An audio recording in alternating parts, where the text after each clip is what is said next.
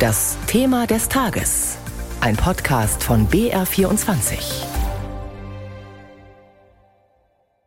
Der Klimawandel und wie er zu bremsen ist. Unstrittig ist bisher, wir müssen den Ausstoß des klimaschädlichen Kohlendioxids drastisch senken.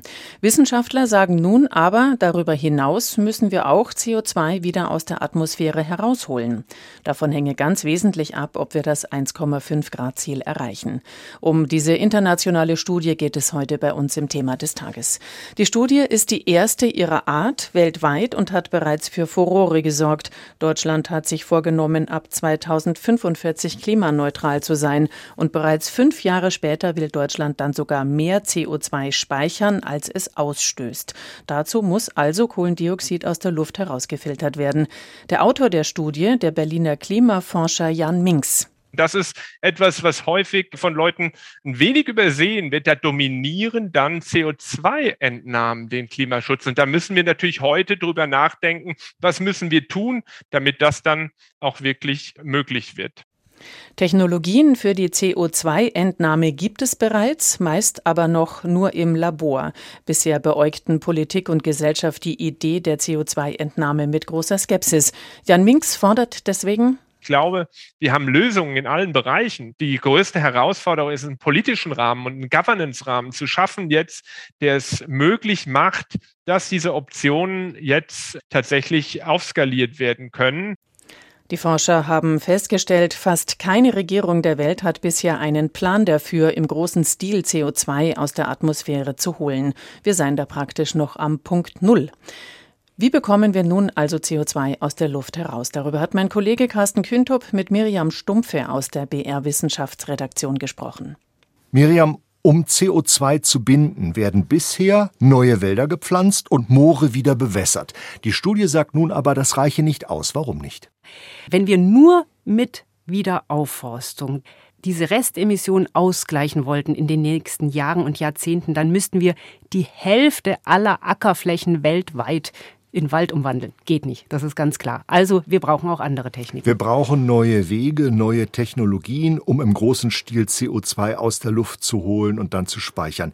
Wie ginge das und welche Technologie ist da besonders vielversprechend?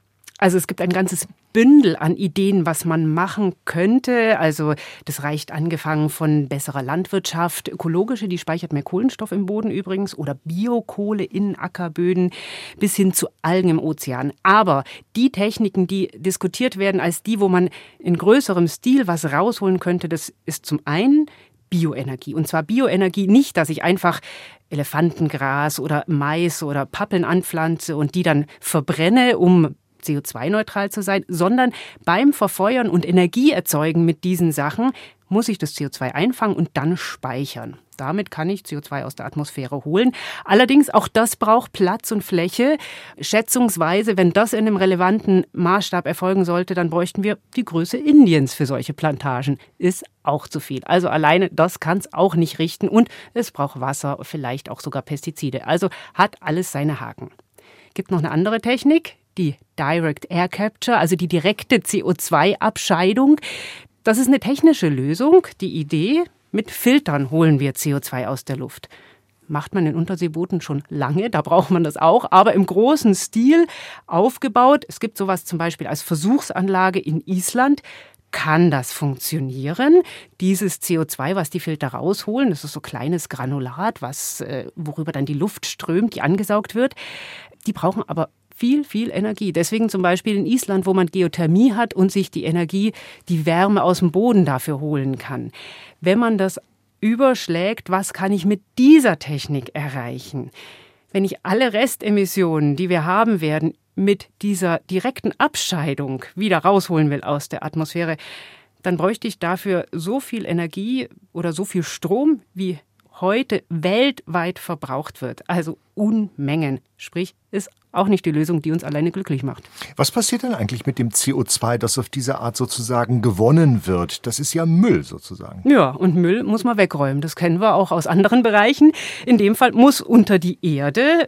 Zum Beispiel ehemalige Gasfelder, da will man das reinpumpen. Die waren ja auch über Millionen Jahre dicht. Und die Vorstellung ist, die Idee ist zum Teil auch wirklich überprüft, da unten kann das C O zwei wieder mit dem Gestein reagieren, es mineralisiert und wird da fest gespeichert, dauert unterschiedlich lang.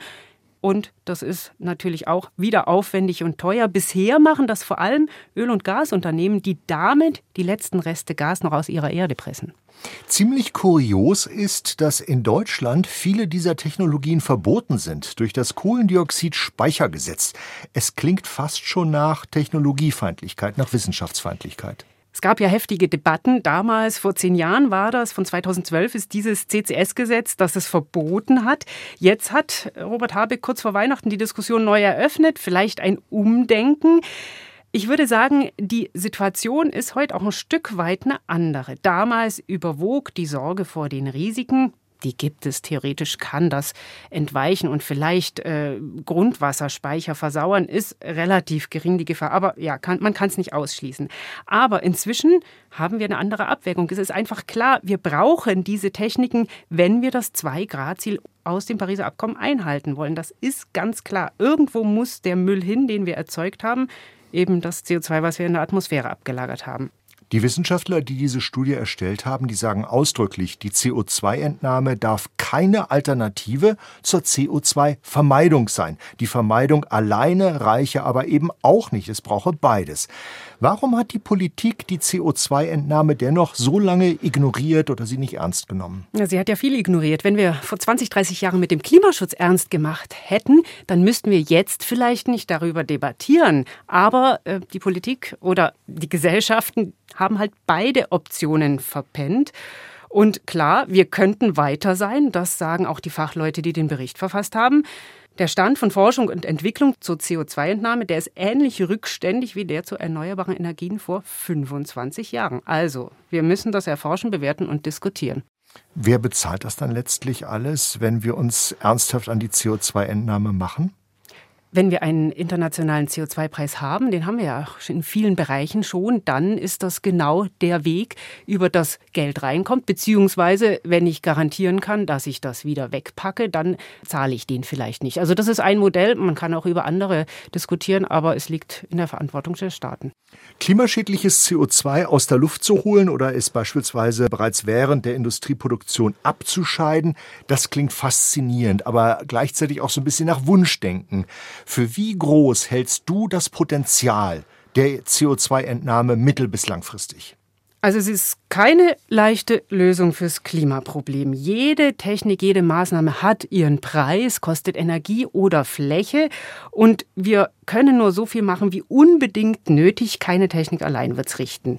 Und es ist auch so, nur im alleroptimistischsten Szenario des Weltklimarates, da könnte das, was wir schaffen könnten, reichen fürs Zwei-Grad-Ziel. Also wenn wir nachlassen im Klimaschutz, dann reicht auch das nicht. Also wir müssen drüber reden, oder aber wir können die Pariser Klimaziele vergessen.